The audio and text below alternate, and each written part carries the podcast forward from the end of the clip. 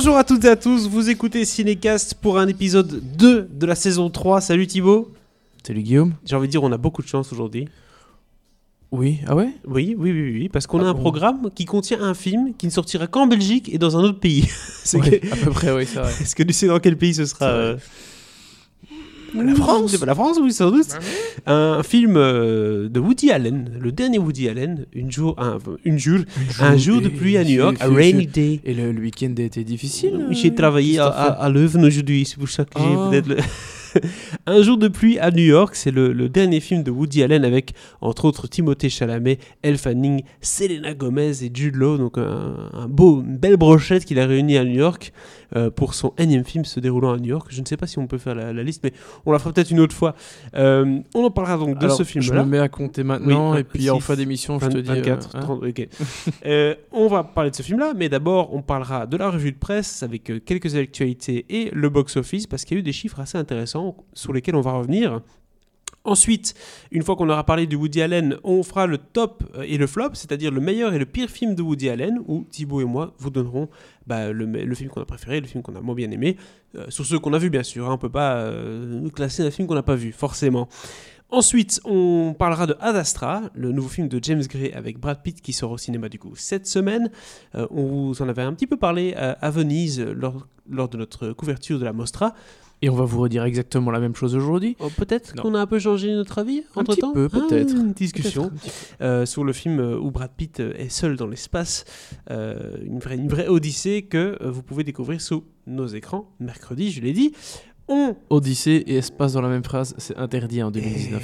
En On ne 2001, peut c'était bon Ouais. Oui Euh, Et donc du coup, on fera aussi la, la, la filmo de Brad Pitt. Vous le savez, c'est un nouveau, euh, un, nou- un nouveau segment du podcast où on parcourt certaines années de sa filmographie avec euh, ses débuts, les années un peu plus cultes, etc. Et on verra Les années un peu moins cultes. les aussi. années un peu moins cultes. Voilà.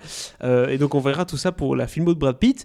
Et on terminera cette émission avec l'agenda, l'agenda ciné qui sera con- consacré pardon, cette fois-ci au FIF Namur qui approche à grands pas puisque c'est dans FIF, c'est le Festival international du film Namur. Francophone de Namur. Pardon. Fif Namur. Le FIF Namur qui se déroulera du coup le week-end prochain euh, puisque c'est le 27 septembre que le, le, le FIF Namur commence. Commençons tout de suite cet Oh là là, épisode. il, est, il est temps que t'ailles dormir déjà. Mais hein. non, Il ça va bien. Mais, euh, Mais je me sens bien, on est en pleine Ouais. forme là, tout va bien. va. Commençons tout de suite par la revue de presse. Alors la revue de presse cette semaine commence par le, le box-office. On avait un peu perdu cette habitude-là euh, en tout début de saison. Mais il y a des choses à dire. Alors notamment ça, chapitre 2 qui a démarré euh, en trombe en France avec 670 000 entrées. C'est pas une grande surprise quand on sait le succès du premier, euh, outre Kievrin. Et euh, quand on regarde aussi les, autres films euh, à disposition, ou en tout cas qui, qui ont été au box-office en France, il y a Once Upon a Time in Hollywood qui est cinquième au box-office français, donc il, il tient hein, cinquième place, 145 000 entrées, pour près de 2 500 000 entrées pour ce film-là. Je crois que c'est un des meilleurs scores de Tarantino en France. Euh, sans oublier sans doute euh. Ghostbusters, etc., qui ont fait des très bons scores aussi, mais c'est un excellent score, toujours dans le top 5 après X semaines d'exploitation. Ça montre qu'il y a vraiment un intérêt pour ce film. Petite parenthèse, on va parler aussi du film Fourmi, dont on a parlé la semaine passée avec François Damiens. Fourmi, dans sa deuxième semaine, a fait 20 000 entrées pour un total de 86 000 entrées en France. Autant vous dire que c'est un four. Mi. Euh, je suis en grande forme. C'est donc la fin de cette émission. C'est donc la fin de cette émission. Si bonhomme sont ces quatre. Euh, et ensuite, quand on peut regarder aussi les autres euh, chiffres intéressants du classement, septième film au box-office français, c'est Le Roi Lion, qui a bientôt, je dis bientôt, 10 millions d'entrées. Donc un énorme cumul pour le marché français. Ça, c'est un peu le- les différents chiffres qu'on avait oublié de vous mentionner euh, pour le box-office français. Euh, le film de Cédric Capiche, euh, deux mois, est, deuxième au box-office, ça tombe bien. Euh, 240 000 entrées pour ce film-là, suivi de La vie scolaire avec également 240 000 entrées pour un cumul de 1 million.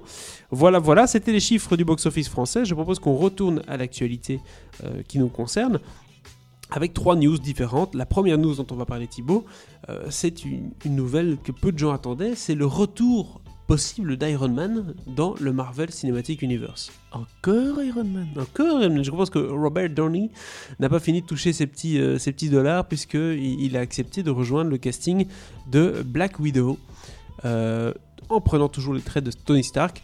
sans doute dans un flashback. hein, je, me, doute qu'ils vont pas. euh, Salut, en fait, je t'ai. Non, ils vont pas, pas se permettre de faire ça, peut-être, hein, mais ce serait quand même un, un gros what the fuck. Il faut savoir que le MCU a perdu les droits de, de Spider-Man entre temps, Oui. donc c'est possible que ce soit lié.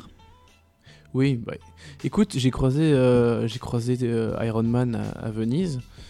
Euh, on, on a parlé un petit peu. il m'a pas parlé de ça, mais T'as croisé Iron Man à Venise.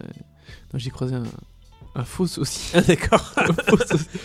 un un pays qui se promenait. Par contre, t'as croisé les frères Russo. Ouais, ouais. Ça, c'est. Qu'est-ce qu'ils foutaient là Mais ils, ils ont produit un film. Ah, d'accord, ok. Eh oui, ils ne font pas que Avengers. Ils font pas que Avengers. Ouais, ouais. Mais non, non, il y avait un, un sosie de Tony Stark et un sosie de Benedict Cumberbatch en Doctor Strange qui se promenaient dans la rue. D'accord. C'était assez drôle. Euh, bah écoute, euh, oui, je pense que c'est la fin, là. Robert Downey Jr. euh, il en a un peu sa claque, à mon avis, mais tu sais, quand tu le prends par les bons sentiments, et c'est souvent rectangulaire, Oui. pas très, pas très épais, Attends, on va voir si ça fait du bruit, mais. et c'est souvent vert aux États-Unis. ça fait Ouais. un bruit comme ça Bah non, justement non, parce qu'ils ont pas beaucoup de pièces là-bas. Ah Mais- oui, mais ouais. d'accord. Écoute, euh, dire. Est-ce que ça fait ce bruit-là euh, ouais, ouais, c'est un peu ça. Oula. Oui, non, c'est des billets étrangers, hein, ne t'emballe pas. Ouais, ouais, donc c'est des. Ça vaut rien c'est du des tout. 2000, hein. mais Non, en non, fait, ça vaut qu'on se le 25 dise, cents. c'est- des trucs polonais, je pense, entre autres, et puis de la monnaie. Ah, il y a quand même des dollars. Ah, dollars. Ouais. Des petits dollars. Donc ça fait ce bruit-là, quoi. Voilà, c'est ça. Oula. C'est ça, On serait dans un clip de rap ici. Vous n'avez pas l'image, vous avez le son. C'est ça aussi, Cinecast. Euh, donc, Robert Downey Jr. revient pour jouer Iron Man, sans doute pour un film uniquement. Euh, faut pas s'emballer. hein. J'ai vu plein de tweets, plein de posts. Oh mon dieu, il était dans tout. Non, je ne crois pas qu'il faut aller jusque-là. Euh, Il a plus d'argent pour acheter sa cam. Non, Quoi? C'est- encore le cas, tu crois? Bref. Oh, C'est ah, Une fois qu'on a commencé. l'époque où il était en rehab et qui faisait croire qu'il était clean, euh, Et l'autant il, révolu. il avait pas arrêté. Hein. tu ne savais pas ça? Non, je ne savais pas. Moi aussi. Un Ah. autre qui a peut-être fait des choses illégales, euh, dont on va parler cette semaine, c'est Patrick Bruel? Ah non. Non, non, non. Ah oui, c'est vrai. J'ai entendu ça. Et non, ce n'est pas aussi Jean-Baptiste Guégan qui a fait euh, le sosie de Johnny Hallyday, le sosie vocal de Johnny Hallyday, Oula. qui a fait un album qui est numéro 1 des ventes en France. Mon dieu. Il chante exactement comme Johnny Hallyday. Ouais, je pense que je vois le, le pays que c'est. Voilà. Et qu'est-ce qu'il a fait ce monsieur? Bah, donc il y, a il y a toute une discussion. Est-ce qu'il peut faire de la musique comme Johnny Hallyday avec la même voix Ah. pratiquement? Laetitia forcément est sur le coup. En même temps, il a pas choisi sa voix. Hein. Exactement. Ouais, bon, soit. Soit on revient, sur, on revient au cinéma quand même. Euh, à part s'il y a un film sur Jean-Baptiste Guégan, mais je, je- je- je doute que ce soit le cas. Euh, on revient au cinéma avec Woody Allen qui euh, a lancé un procès contre Amazon. Pourquoi? Parce qu'Amazon a retiré un deal qu'ils avaient en place pour quatre films au total. Celui dont on va parler aujourd'hui, A Rainy Day in New York, ou Un jour depuis à New York, et trois autres films en développement. Euh, Amazon a dit écoute, on va enlever tout ça et on va même pas distribuer ton film parce que voilà, il y a eu comme des euh, les affaires de, de, de, de- de- je sais pas c'est quoi, c'était séquestration, viol, je ne sais pas très bien, Non, ah non, mais non, c'était des petits attouchements. hein. Non, juste Avec sa fille. juste ça, Hein, ça avec va. sa fille. avec sa Voilà. fille, éventuellement. Mais non, mais le problème de, de Woody Allen, c'est à nouveau un cas compliqué. euh, On va pas refaire toute l'histoire, mais euh, le, ce qui est curieux dans toute cette histoire, c'est qu'il n'y a rien de nouveau depuis, euh, pff, depuis 20 ans, 25 ans, 30, je sais pas, euh, 40 ans peut-être. Il n'y a rien de neuf dans cette histoire, donc, euh, donc Woody Allen est toujours la personne un peu. euh, Personne de confiance. je, je veux pas dire. Non. non. Euh, je vais pas dire ambigu, mais en tout cas euh, polémique. Euh, il, il est, euh, il est dans la même situation depuis, depuis des dizaines d'années. Et euh, tant que personne. euh, Enfin, si, certains ouvraient un peu leur gueule, mais euh, se faisaient pas trop remarquer. Mais maintenant, euh, on va dire qu'il est de bon ton de, de trouver Woody Allen infréquentable. Alors, euh, voilà, c'est. une, situation euh, bizarre. euh. les acteurs se, lui tournent un peu le dos, ils, regrettent un peu d'avoir tourné avec lui, enfin, tu vois. Mm.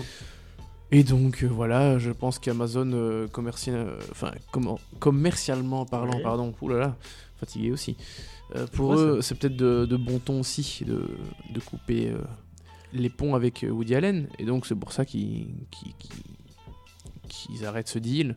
Et bah du coup, ils vont devoir casquer. Parce que Woody Allen sera dans son droit, euh, c'est sûr. Exactement, il a signé un contrat de 68 millions de dollars pour ces quatre films-là, et contrat qu'ils ont donc du coup euh, signé tous les deux.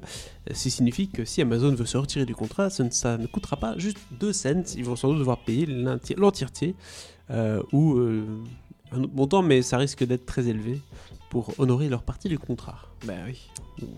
Pas de chance pour Amazon, ils ont signé avec la mauvaise personne, comme on dit. Parier sur le mauvais cheval. Bah, enfin, ils sont, ils sont débiles en fait. Ils auraient dû soit assumer complètement leur choix parce que, euh, parce que voilà, je- à nouveau, il y a rien de neuf dans cette histoire. Euh, c'est juste que là, dans l'ère post-MeToo, euh, ouais, etc. euh, voilà, comme je disais, il est de bon ton de ne, de ne pas travailler avec Woody Allen. Mais euh, ils savaient euh, à quoi s'en tenir depuis le début, donc euh, soit ils assumaient et voilà, et c'était bien, soit euh, ils font ce qu'ils font maintenant et ils passent pour des cons. Bah bon. Revenons à des, des nouvelles un peu plus réjouissantes, n'est-ce pas hein? On, on- on passe du procès à, à la liste de présélection pour les Oscars que les Français ont déposé il y a, il y a une petite heure, là, c'est tout chaud.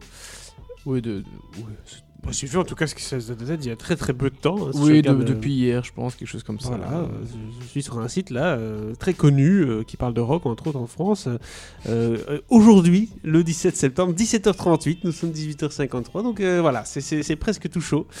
Les films qui seront en lice pour représenter la, la France, c'est Portrait de la jeune fille en feu de Céline Sciamma, Les Misérables de Lajli, donc deux films qui étaient à Cannes, hein, si je me trompe pas Tout à fait, tout à fait. Proxima d'Alice Winocourt, Ouais, et C'est tout. c'est tout. c'est tout. Qu'il y avait une- Non, non, non, il y a une shortlist de 3. D'accord.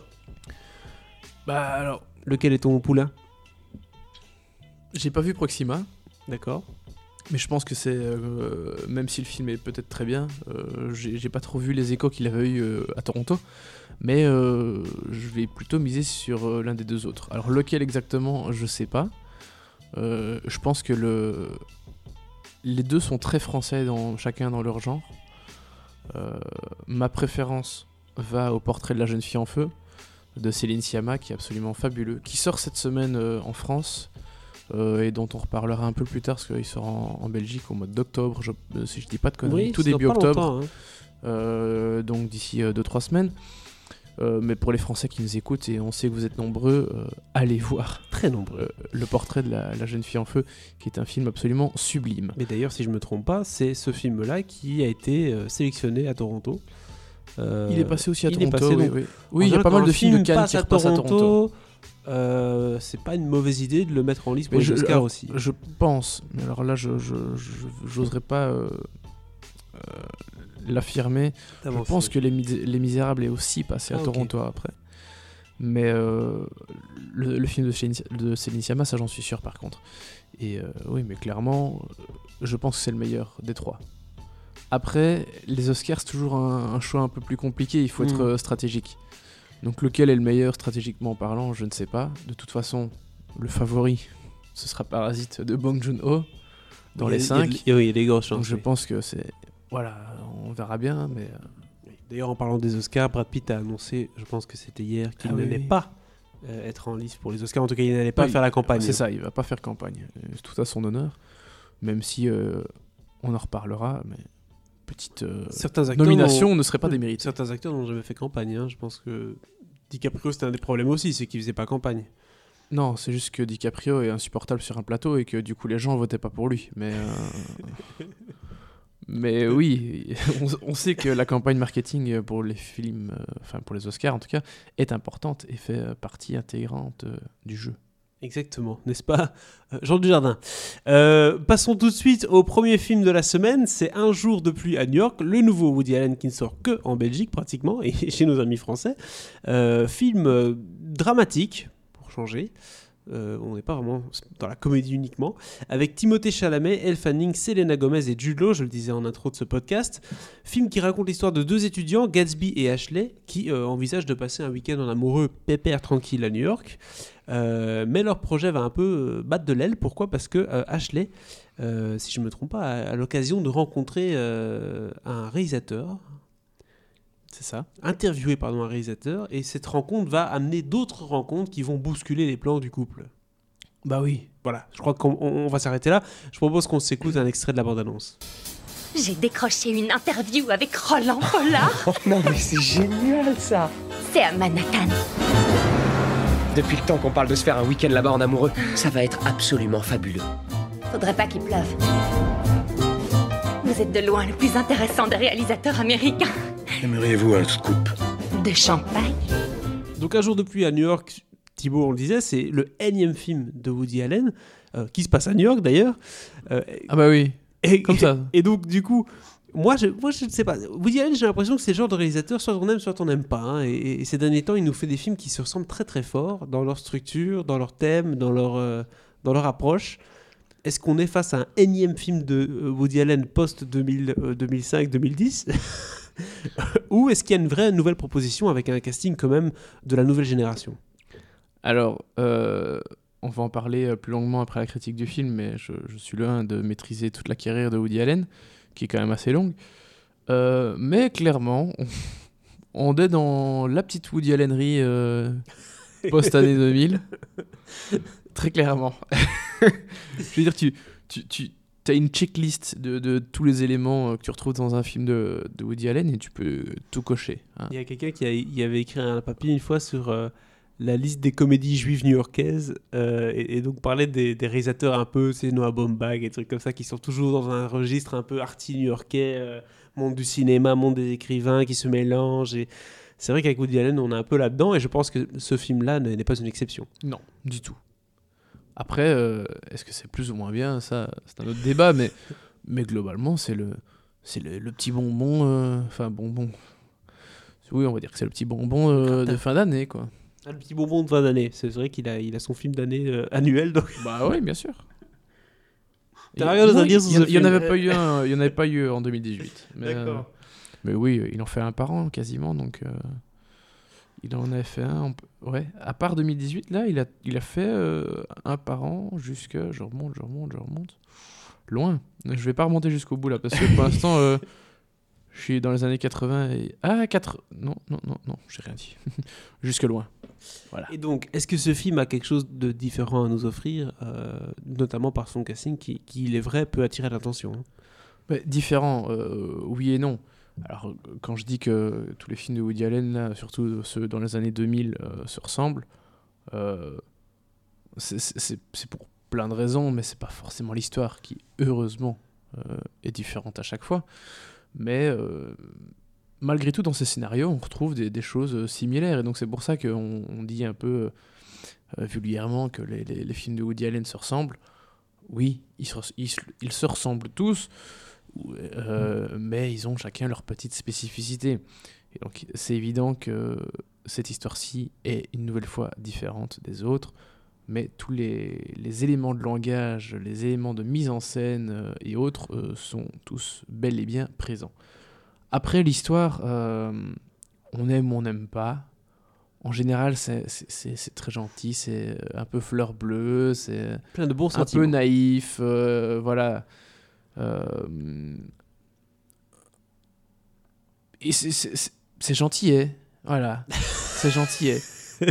tu as du mal là quand même. Mais on non, mais c'est pro- ça le problème avec, euh, avec des gens qui font tout le temps la même chose, en fait. C'est dommage parce que j'ai l'impression qu'il a plus grand chose à dire et du coup, qu'est-ce que tu veux qu'on ait de neuf à dire sur un type qui se répète? C'est un, c'est un pessimiste euh, qui a toujours une vision un peu. euh, Enfin, jamais très, euh, très optimiste de la vie. C'est- logique, je viens de dire qu'il était pessimiste. Oui, c'est pas mal. Mais, mais c'est- comme ça de- depuis les débuts. Euh, tu regardes Hall, euh, il y a quand même pas beaucoup d'optimisme là-dedans, quoi. Non. Et bah, euh, tous les autres films, euh, c'est pareil. Et euh, c'est des petites rencontres, euh, des, des choses qui se passent pas comme, comme prévu, et puis des nouvelles rencontres et des péripéties, et un générique euh, par ordre alphabétique avec, de la musique, avec du jazz. euh, et voilà. Oh c'est- la même rengaine à chaque fois. Alors après, Mhm. ici, euh, celui-ci, je le trouve mieux que le précédent, qui était Wonder Wheel. Je le trouve un peu moins bien que Café Society. Euh, Enfin bref, je vais pas, je vais pas comparer tous les films de Woody. Allen entre eux, mais, euh, mais le problème, enfin voilà, Woody Allen, je trouve que dans, les- dans les années 2000, il a fait quelques trucs sympas. Enfin, il a fait 3-4 très bons films, des trucs passables, et il a quand même fait 3-4 très mauvais films aussi. Mhm. On en parlera après dans le Et là, on flop. est plus dans le passable, euh, limite moins bien. C'est dommage, mais c'est Woody Allen. On sait à quoi s'en tenir. C'est euh, voilà, c'est le nouveau Woody Allen. Il y a, y a- y a- y a vraiment pas grand chose à dire dessus. C'est dommage parce que ça fait plaisir de le voir retrouver New York quand même. Il avait un peu délaissé New York. euh, Mhm. Il était plus venu en Europe. il, était allé, euh, il était allé à San Francisco, si je, si je dis pas de bêtises, euh, pour Blue Jasmine. Il était retourné un peu à New York, hein, mais voilà, globalement, il a, ces dernières années, il a, il a délaissé New York, donc c'est assez sympa de le voir revenir là-bas. Il y, a des- il y a toujours des scènes un peu sympas. hein.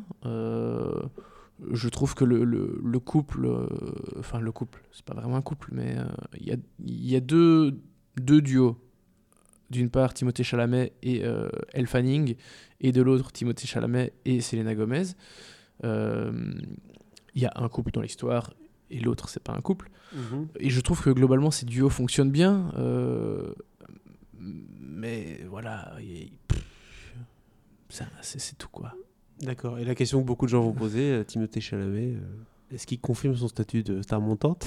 Bah, il fait le petit BG euh, qui chuchote toujours autant. euh, il, a diffi- il a du mal à, Tout le monde reste dans sa à case. parler, c'est ça. à parler avec un volume normal. hein. Oui. Euh, bah, bon, voilà.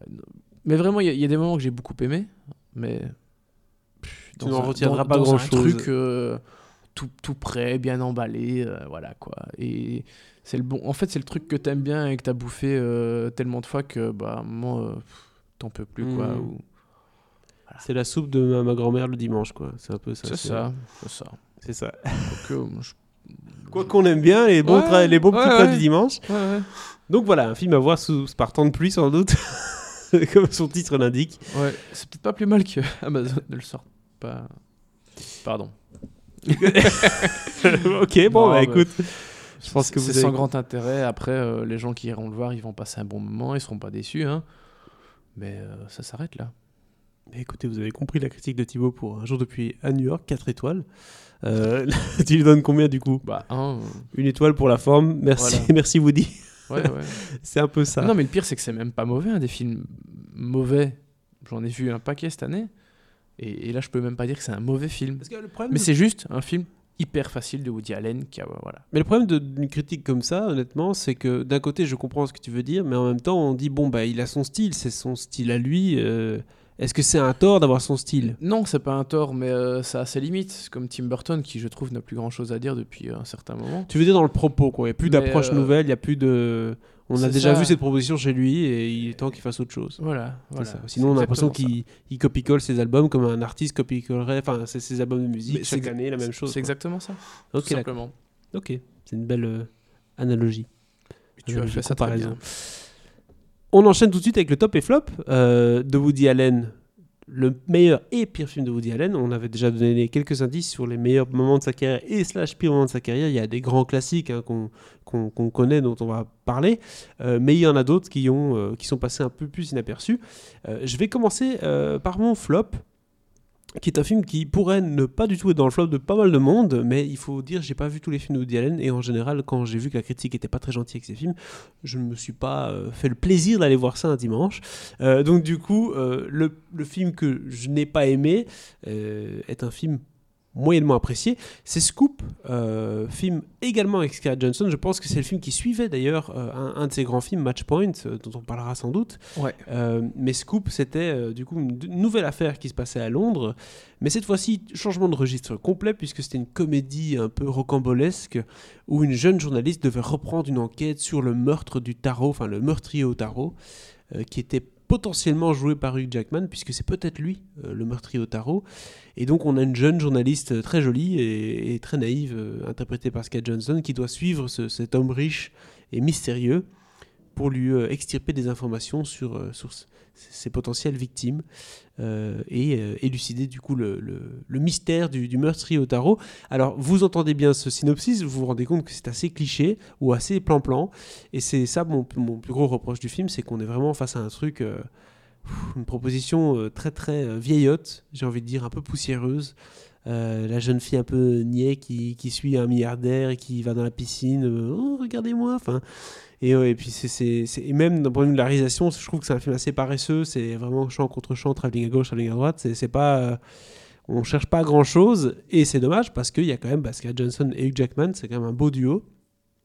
Avec Woody Allen qui joue dans le film cette fois-ci. Ouais. C'est peut-être ça aussi mon problème avec le film, c'est que je trouve que le personnage de Woody Allen est, en fait, nous rajoutait justement cette couche euh, Woody Allen-esque, j'ai envie de dire Mhm. très Hey, regardez-moi et non je suis pas d'accord avec toi et donc de là oui bon enfin j'ai et son personnage qui débarque un peu comme une espèce de gimmick et c'est, ça, ça, ça me retire du film en fait Mhm. alors que je pense que ça aurait pu tout à fait suffire avec Scarlett Johansson et Hugh Jackman et là on a eu Woody Allen qui vient faire ses petites apparitions Bah, c'est un peu triste, mais Woody Allen en tant qu'acteur, c'est la même chose qu'en tant que réalisateur. hein.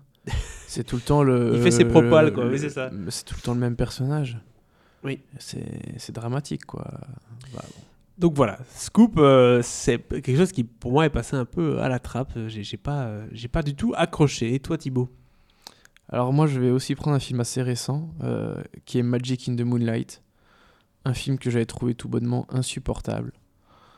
le titre est sympa mais euh, où, euh, Ça s'arrête là. En fait, c'est Colin Firth qui. Encore, j'ai beaucoup éva- évacué ce film de ma mémoire, donc il m'en reste pas grand chose. Et c'est pas plus mal. Euh, mais en gros, il s'agit de, de Colin Firth qui joue un, un magicien euh, qui va débunker euh, tous les autres qu'il considère comme étant des, des escrocs. Quoi. Et. euh, et ben un jour, il, enfin, un jour il, en, il en rencontre une et euh, en fait elle est peut-être pas exactement celle qu'il pense être. Ouh, mystère. tin, tin, tin. Ouais, ouais. et c'est une c'est Emma Stone c'est ça hein? C'est Emma Stone, tout à fait. Euh, Beaucoup de gens disaient qu'elle était assez euh, pénible dans ce film-là, que sa performance était. euh, Écoute, la pauvre, elle sortait pourtant de, de, de très bons films, euh, mais euh, C'était pas la période de la La Land là ou un truc non, non, c'était avant ça. avant. avant ça, ouais, ouais. Euh, mais elle avait fait ce, ce super film avec euh, Ryan Gosling aussi. euh, C'était quoi, 2-3 Crazy ans avant? Stupid Love, Crazy Stupid Love, évidemment. très bon film avec Steve Carell. Euh, et La couleur des sentiments aussi, quand même. Mhm. Donc il y avait les- bon, il y a vu les Amaz- Amazing Spider-Man. Ça, on va peut-être pas. Mais quoi? Amazing, oui, Les- exactement. Andrew, euh, si, si tu nous écoutes, Elle, on elle pense a à toi. elle a enchaîné deux trois daubes euh, après euh, après c'est Crazy Stupid Love etc.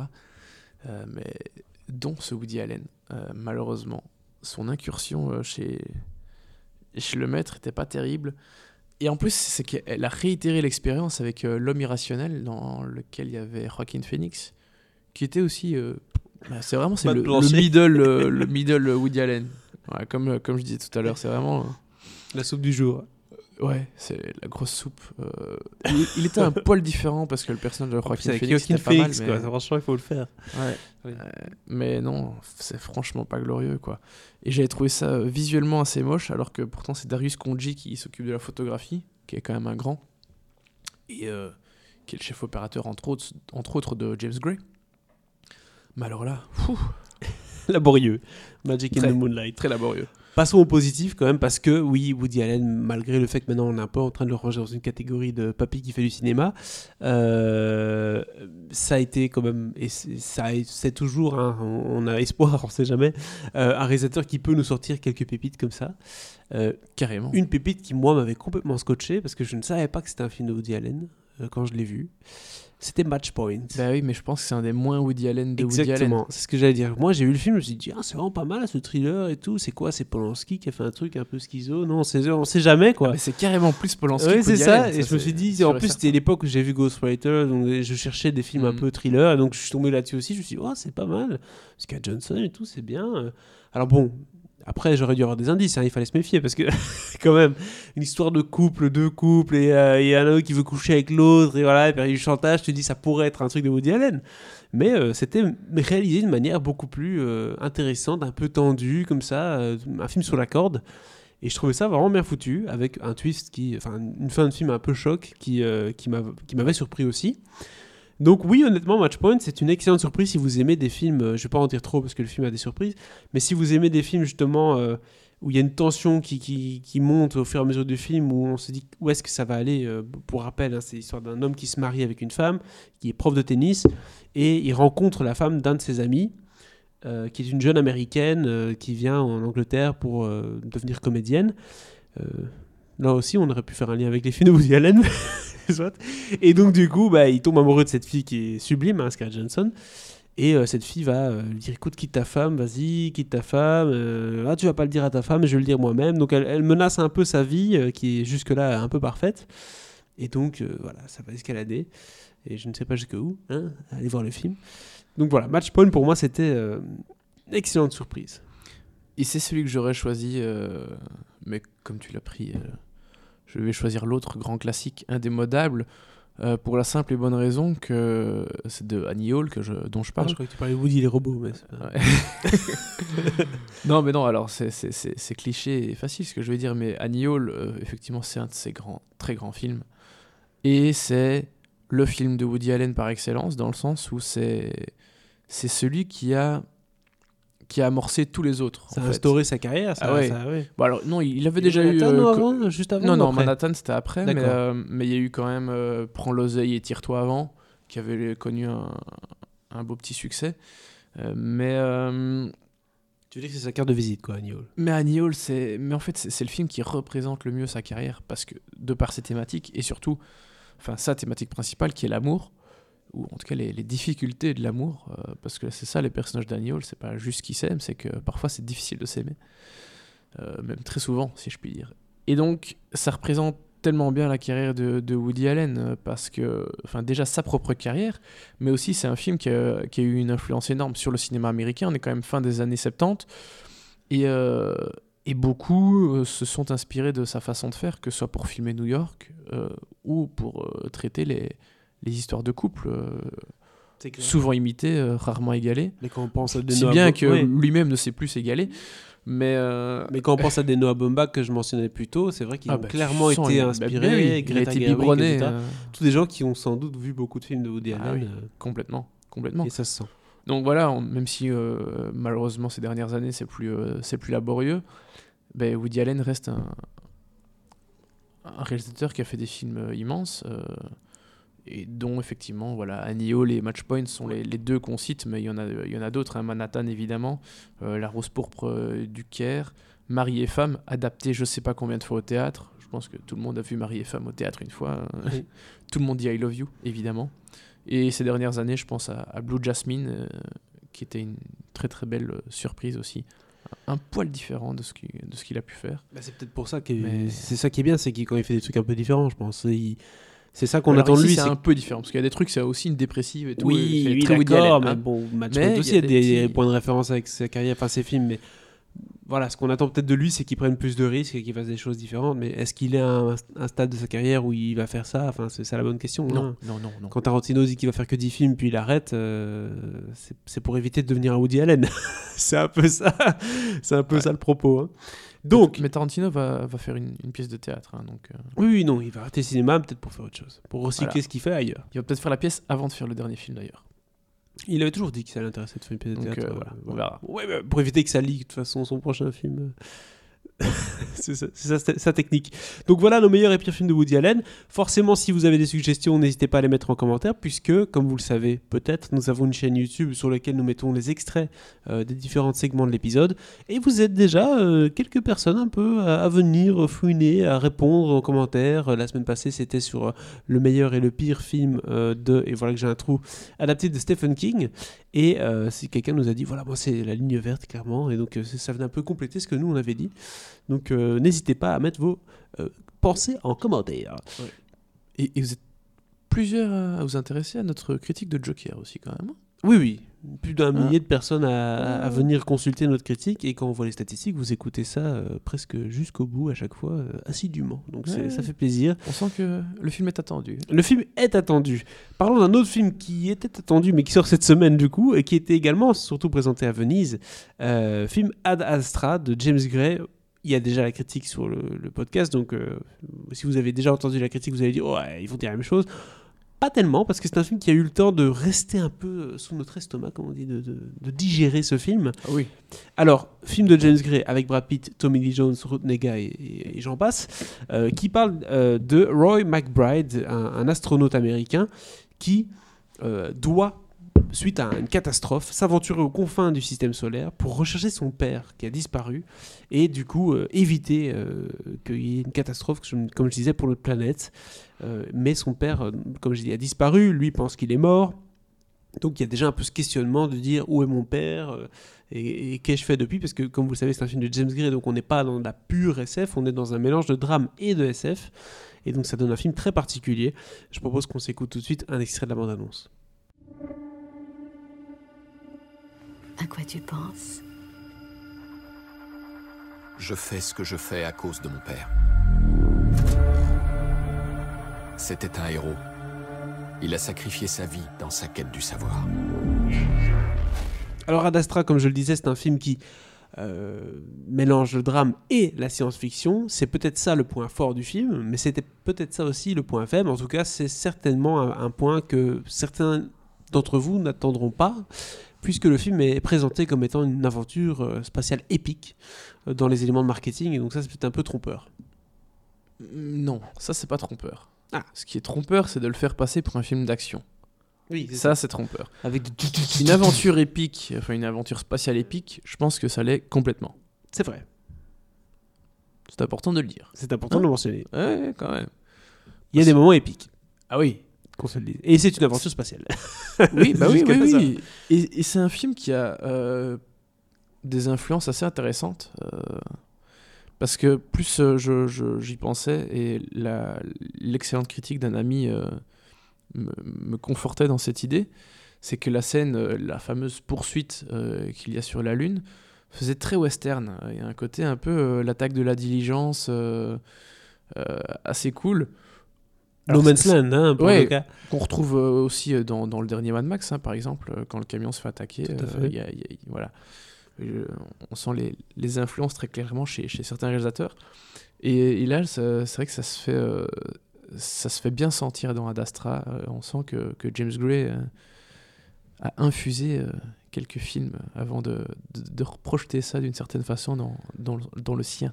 Très clairement, c'est sans doute son film le plus ambitieux, d'un point de vue technique, euh, d'un point de vue... euh, Un de ses films les plus ambitieux. ouais. Alors, d'un point de vue technique, peut-être le plus ambitieux. Oui, ça c'est sûr. Euh, D'un point de vue général, je le mettrais au- en tout cas au moins au même niveau que The Lost City of Z, peut-être plus haut.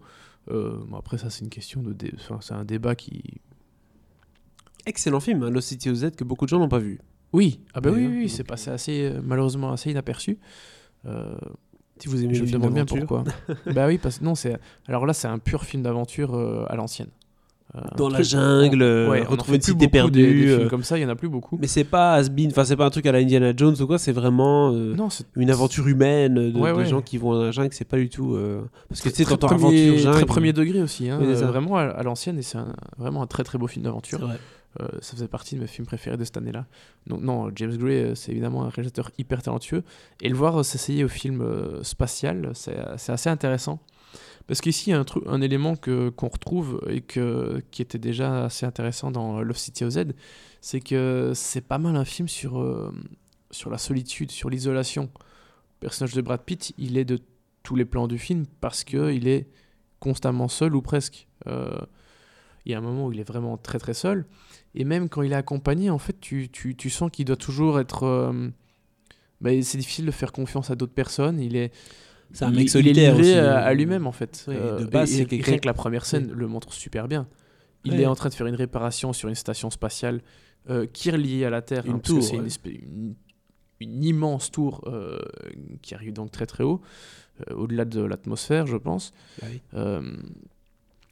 Et, et puis euh, voilà, il y, a il y a un souci, il y a des explosions, le gars il tombe, euh, enfin bref, il y a quelque chose de très, euh, de, de très solitaire dans cette scène qui est assez, assez génial parce que c'est parce qu'on est avec ce personnage et qu'il n'y a personne d'autre que, bah, que en tant que spectateur tu peux, tu peux vraiment vivre ces, ces, ces- ces- ces émotions assez fortes en fait. Oui, ex- exactement. C'est c'est un très bon, euh, une très bonne séquence d'introduction du film qui nous permet de, de directement accrocher parce que il y a rien à faire. Le film réussit pour moi déjà cet aspect aventure spatiale. euh, déjà en termes d'effets spéciaux, c'est vraiment de très grande qualité.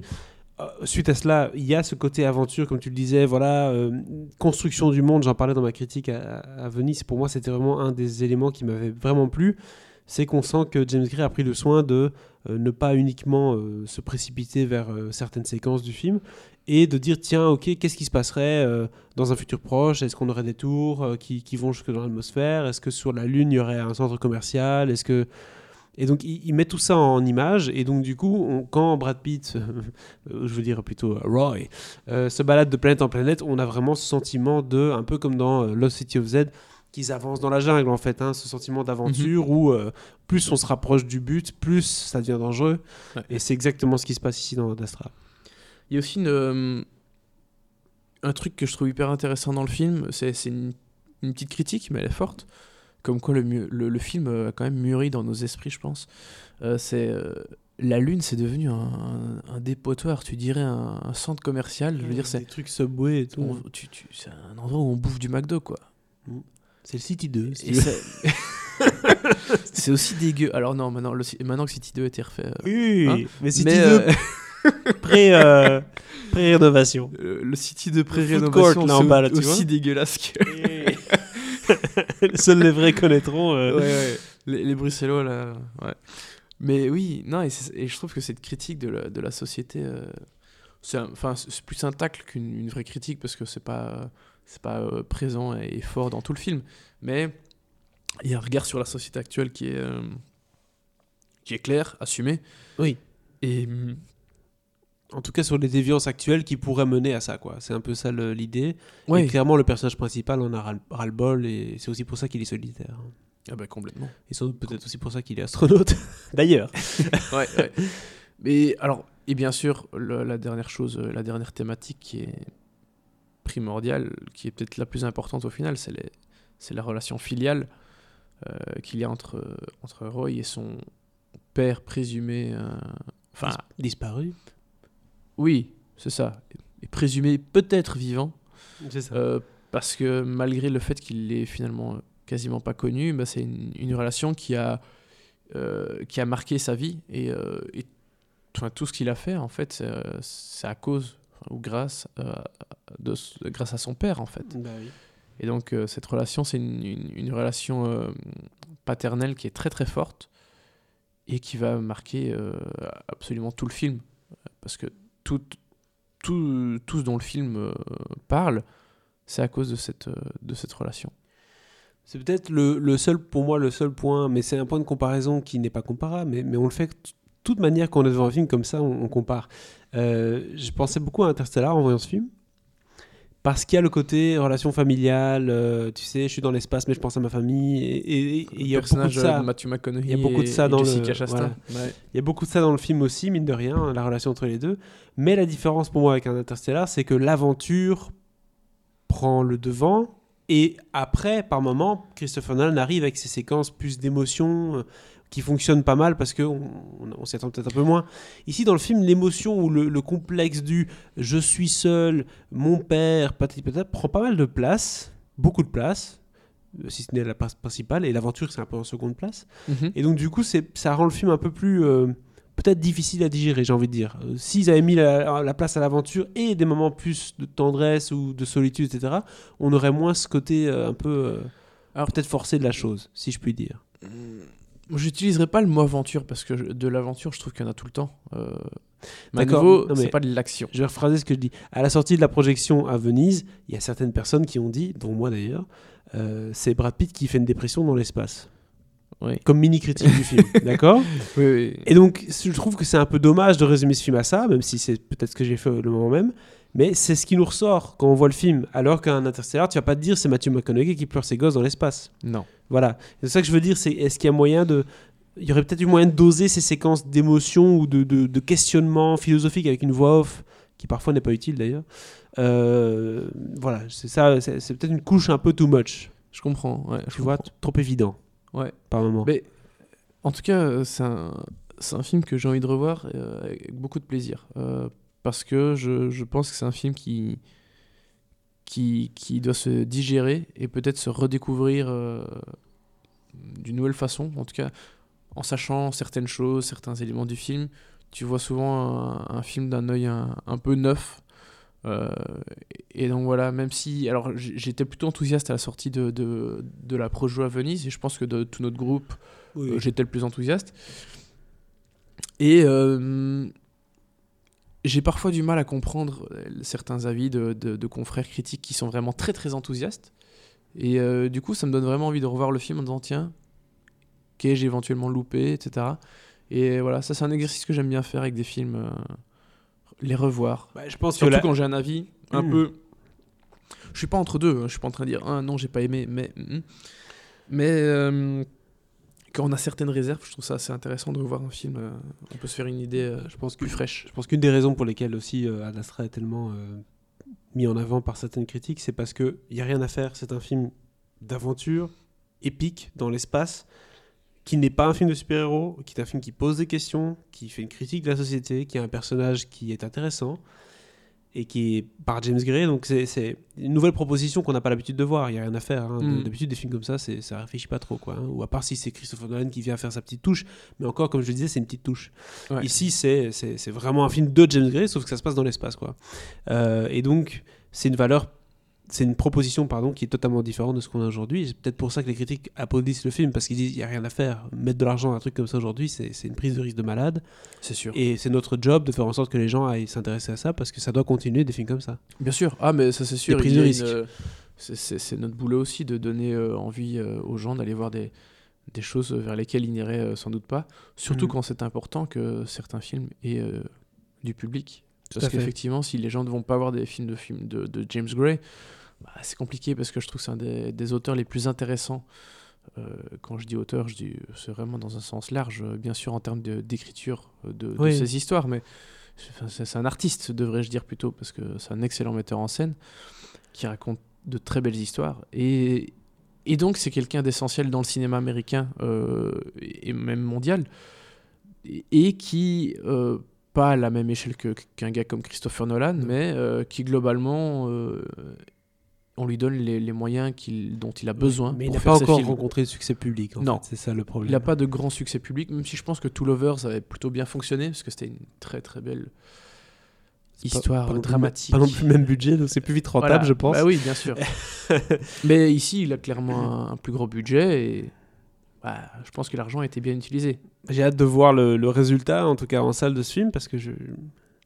Moi, perso, j'ai des gros doutes sur sa, sa capacité à, à être rentable. hein. Il a une tête d'affiche et là ce soir on n'en a pas, on en a pas encore euh, vraiment parlé. C'est mais vrai. C'est Brad Pitt et Brad Pitt. Bah, alors cette année, même si je suis pas un grand fanat du Tarantino, bah, c'est une très grande année pour Brad Pitt parce qu'il Oui. est excellent dans le Tarantino. On en parlera un peu dans c'est le personnage que je préfère. Tout à fait. Et, et bah ici, il est, il est génial aussi. Donc, euh, avec un grand Brad Pitt, si tout le monde euh, ne, lui, ne lui fait que des louanges, bah, je pense que ça peut encourager le public à aller le voir. Surtout que merde, c'est Brad Pitt dans l'espace, quoi. Qui déprime dans l'espace. je rigole.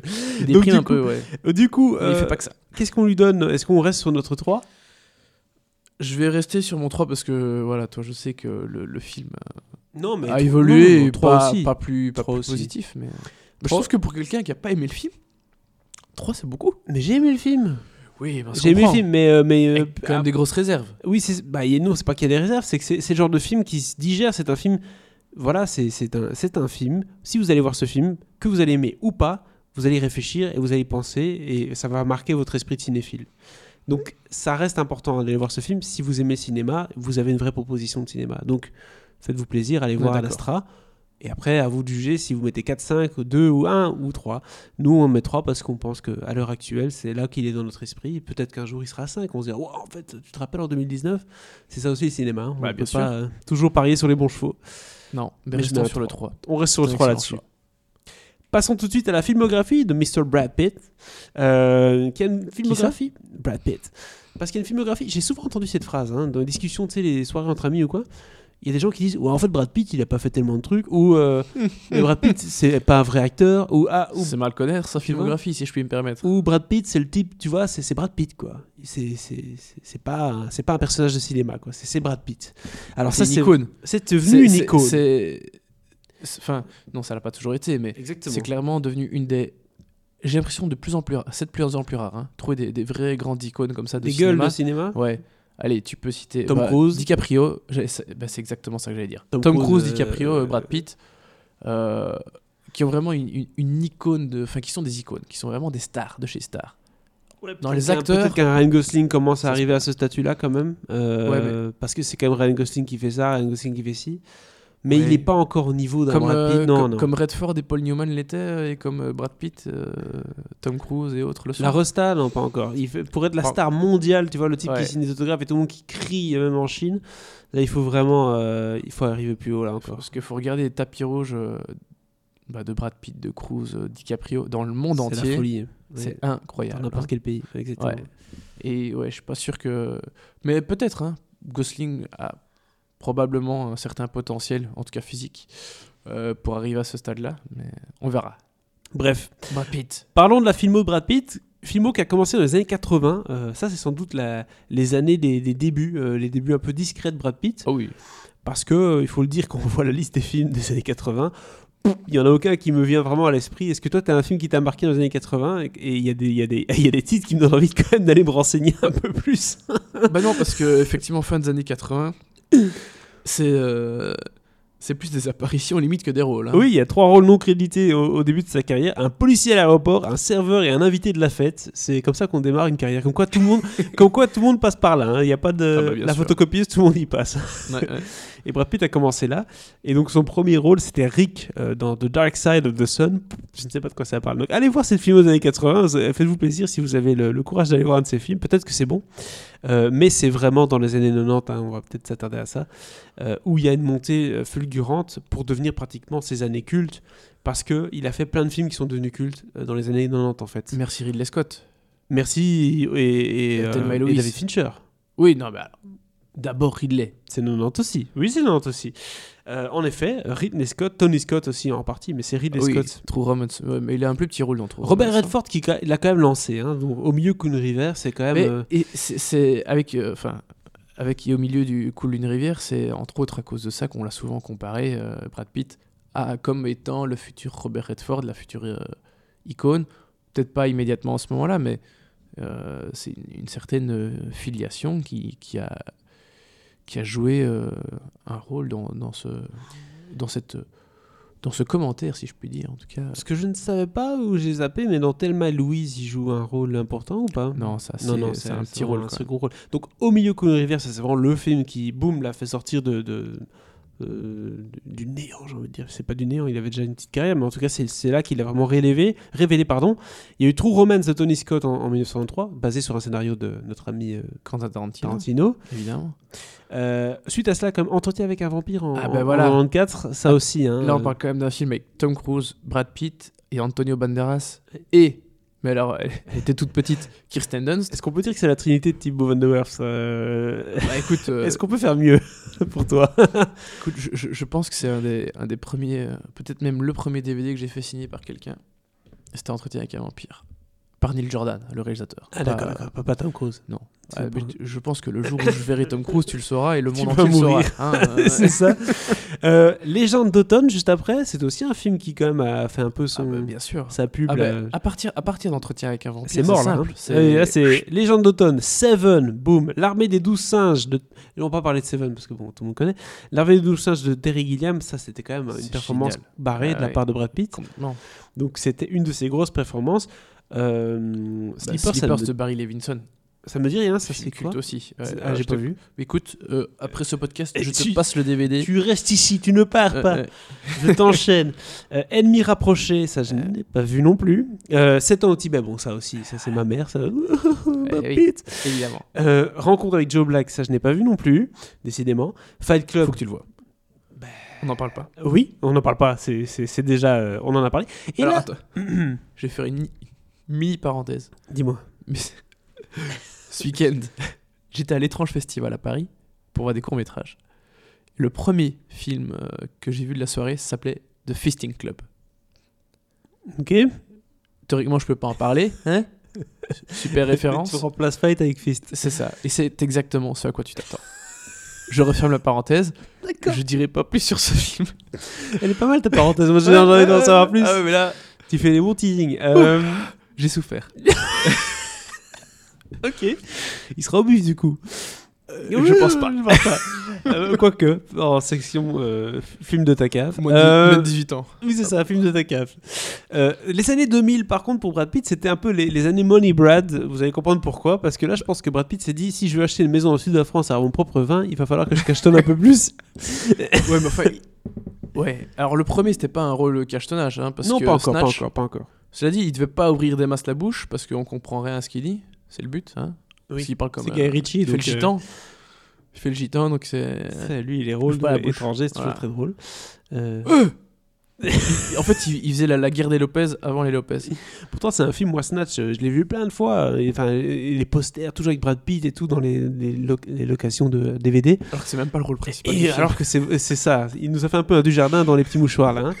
Euh, donc ça c'est les années 2000 de Brad Pitt, Money Brad je les appelle, parce qu'après il fait un peu des trucs, tu te dis bon, euh, le Mexicain de Gore Verbinski c'était pas terrible, terrible. C'était pas ouf. Spy Game, jeu d'espion, bon ça il joue. Il retrouve Robert Redford encore. et Tony Scott d'ailleurs. Euh, Ah oui. Ocean's Eleven, Alors là, incontournable ce film, j'adore. mais un Money Brad aussi parce Ah, que c'est un, de ces- un de ces films où là où tu- ça devient la star, la resta euh, pas possible, Euh, avec son burger, il arrête pas de manger un burger dans ce film. Euh, Il y a quoi? C'est vrai. Full Frontal de Steven Soderbergh aussi. Euh, bon, c'est pas encore le Money Brad. hein. Après, il y a trois quand même de Wolfgang Peterson, ça il faut, faut en parler. J'avoue, Euh, je suis un grand grand fan de 3. Voilà. en même temps, euh, j'avais quoi 13 ans quand le film est sorti. Ah oui, oui, c'était le moment. Euh, moi, les péplums, je. T'es dans la Gladiator, tu Ah, j'achète. T'achètes directement. Les péplums, les, les, les films médiévaux et Avec tout. des chevaux ah, et tout, mais ouais. et des gens qui des, des, des combats à l'épée, moi, je- c'est mon truc. C'est ton Je truc. surkiffe. Donc 3. Ocean's 12, forcément. Là, on commence à cacher sérieusement. Mr. et Mrs. Smith, Ah ben complètement. Là, c'est son film, son blockbuster là. c'est son gros blockbuster avec sa, sa, sa- son ex-femme maintenant. Euh, Il y a eu quand même. qui, n'était pas encore sa femme à ce Qui n'était moment-là. pas encore sa femme à ce moment-là. Qui l'a fait quitter son. qui avait quitté- ouais, c'est une grosse série. Hein. Brad Pitt et les Ouais. femmes, euh, on va pas faire un épisode. Petite Dica- pensée pour Jennifer Aniston. DiCaprio est plus facile pour ça. Il se marie avec personne, il reste avec sa mère. C'est plutôt pas mal. hein. Donc euh, il sort avec des gonzesses. hein, Ouais, mais, mais- euh, mais- Ouais. mais Alors, il, vieillit chaque année. il s'engage pas. Il sort toujours avec des filles entre 20 et 25 ans. Oui, hein. oui, ah, mais bah, Une quoi. fois qu'elle arrive à 26, pop Non, mais quel est, quel est l'intérêt de devenir une star Alors, je veux dire, où est le, où est le souci? Sacré Léo. Tant que tu restes au-dessus de 18, n'est-ce pas, euh, Woody? Euh, Bon, soit on va pas, euh, on revient pas sur Woody Allen. Euh, donc 3, Ocean's 12, Mr. et Mrs. Smith, Babel, Et de ouais. Inaritu quand même. Ouais. Un très, il a un très beau rôle dedans. Très beau succès critique, hein, ce film-là Parce aussi. que, allez, franchement, de ces films des années 2000, il a pas des rôles de ouf dans l'absolu. Non, c'est souvent c'est bien, c'est des rôles sympas, mais il n'y a pas un grand rôle où tu te dis, ah, Brad Pitt là.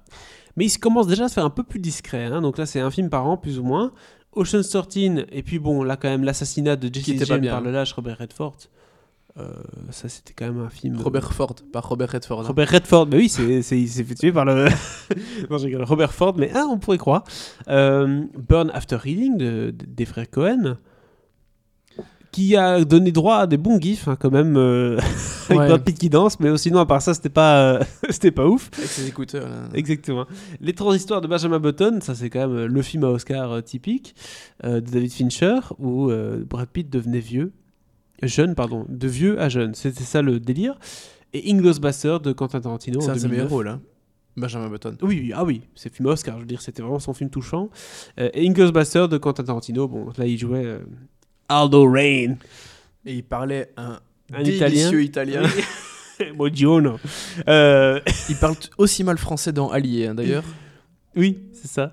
Revenons maintenant, enfin revenons. Maintenant, c'est les années 2010. Et là, on peut dire qu'il a été un peu plus discret, hein, Brad. C'est euh, pas qu'il était plus... Non, il a fait des meilleurs choix. Il était plus intelligent dans ses choix de carrière. Ok, tu veux parler d'Happy Feet que là, 2 tu trouves- On parle d'Happy Feet 2, euh, de Megamind aussi Alors déjà, tu dis pas du mal d'Happy Feet, ni du 1, ni du 2.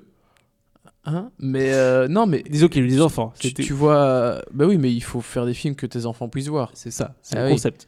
Et donc, il a fait des Mais films d'enfants. quand aussi. tu vois sa carrière là, tu, tu sens clairement euh, la, mat- la maturité. Ah là, c'est Brad qui devient acteur-producteur. hein, c'est là qu'il a commencé Plan B aussi, donc Ouais. euh, sa maison de prod.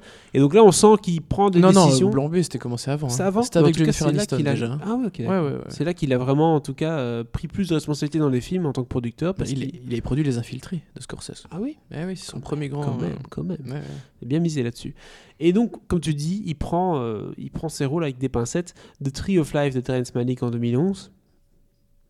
Moneyball en Chef-d'œuvre. 2011 aussi. Donc, une belle année en 2011 quand même, quoi qu'il arrive. Oui. Euh, Killing Them Softly, ça j'ai pas, j'ai pas vu. Euh, World War Z. Là, bon, euh, Il a besoin d'argent. c'est son plus gros succès commercial hein, Ouais, de, ouais. tous les temps, Brad Pitt. Donc voilà. Euh, 12 Years a Slave. Il prend des choix. Cartel de Ridley Scott. J'adore c'était- Tully Slave. C'était C'est pas- un de mes films préférés de cette année-là. Cartel de Ridley Scott, c'était pas terrible ça, non? C'était un peu pourri ça. C'est c'est spécial comme film. Mais euh, non, c'est pas pourri. Mais C'est pas le C'est- truc c'est avec. euh, comment s'appelle cet acteur qui a fait beaucoup de mauvais choix? Euh, Taylor qui- Kitsch. Voilà. Ah, Euh, Taylor Kitsch. On oui. peut faire un podcast entier sur oui, lui. hein. ça, peut être quelque chose hors champ. Fury de David Ayer, ça c'est quand même un Très, film très aussi euh, où il était très très bon. Euh, bon, il film d'Angelina Jolie. The Big Short, euh, là il joue un, un rôle euh, annexe, hein, c'était pas le rôle principal non plus du film. Allié, bon, d'accord. C'était pas mal, Allié. C'était pas mal, voilà, c'est ce qu'on va dire. Après, il a bon, fait quelques petites apparitions à gauche à droite. De nouveau un Terrence Malling, hein, Voyage of Time. C'est juste une, une voix. C'est juste une voix, hein, donc ouais. une voix off. Mais en 2019, là, il nous revient en force avec Once Upon a Time in Hollywood et Ad Astra de James Gray. Voilà euh, les films.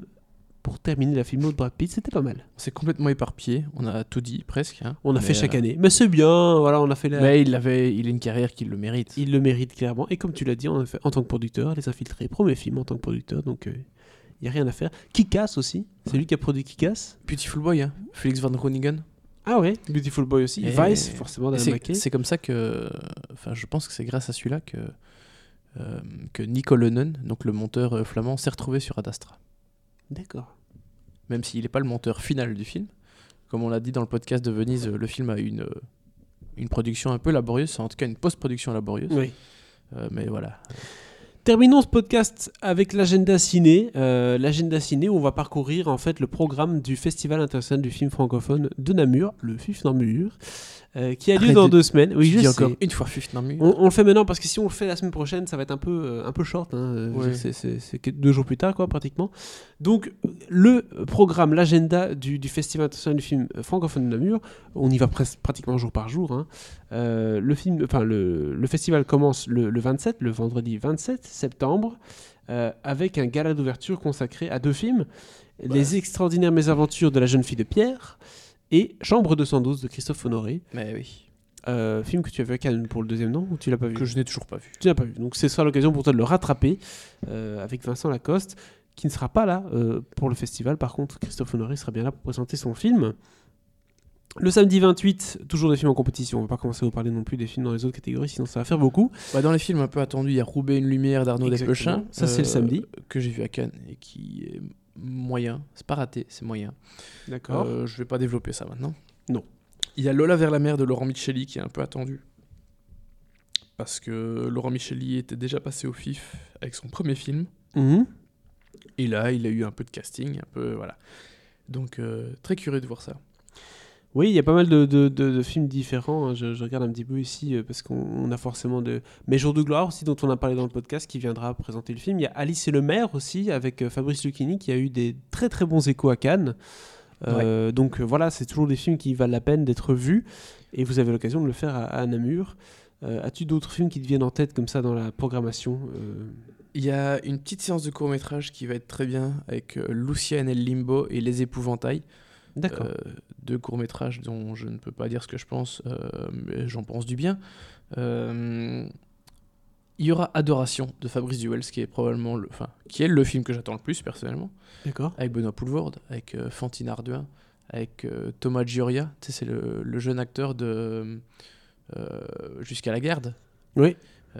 que tu as vu, hein, je pense. Jusqu'à la gare, bien sûr, je l'ai vu. Tout à fait, l'as- j'ai rattrapé. Voilà, eh ben, ce jeune acteur chez Fabrice Duels, ça promet. euh, et j'ai très très hâte de le voir. Il y a Notre-Dame de Valérie Donzelli, euh, une comédie. Alors je l'ai vu, euh, je suis pas hyper enthousiaste, mais je. Euh, je- ouais, j'ai parfois du mal avec les trucs très légers et très. euh, très décalés. Euh, mais c'est pas un mauvais film du tout. N'oublions pas qu'il y a Mathias et Maxime aussi de Xavier Dolan qui Eh passe. oui, hein. Oui, Donc, mais bon, c'est comme Woody Allen, hein, Xavier Dolan. euh, Oh, fait toujours le même film. pourtant il est jeune, c'est dommage. Ouais. Oula, qu'est-ce qui se passe? Ma voix qui commence là, à il faire fait vraiment le même film. Soit. Il fait quand même la même chose. Donc voilà, un beau programme qu'on vous invite à aller voir sur le site euh, fiff.be. euh, parce que si je dis fiff, tu vas me tuer. Non, tu peux dire FIF.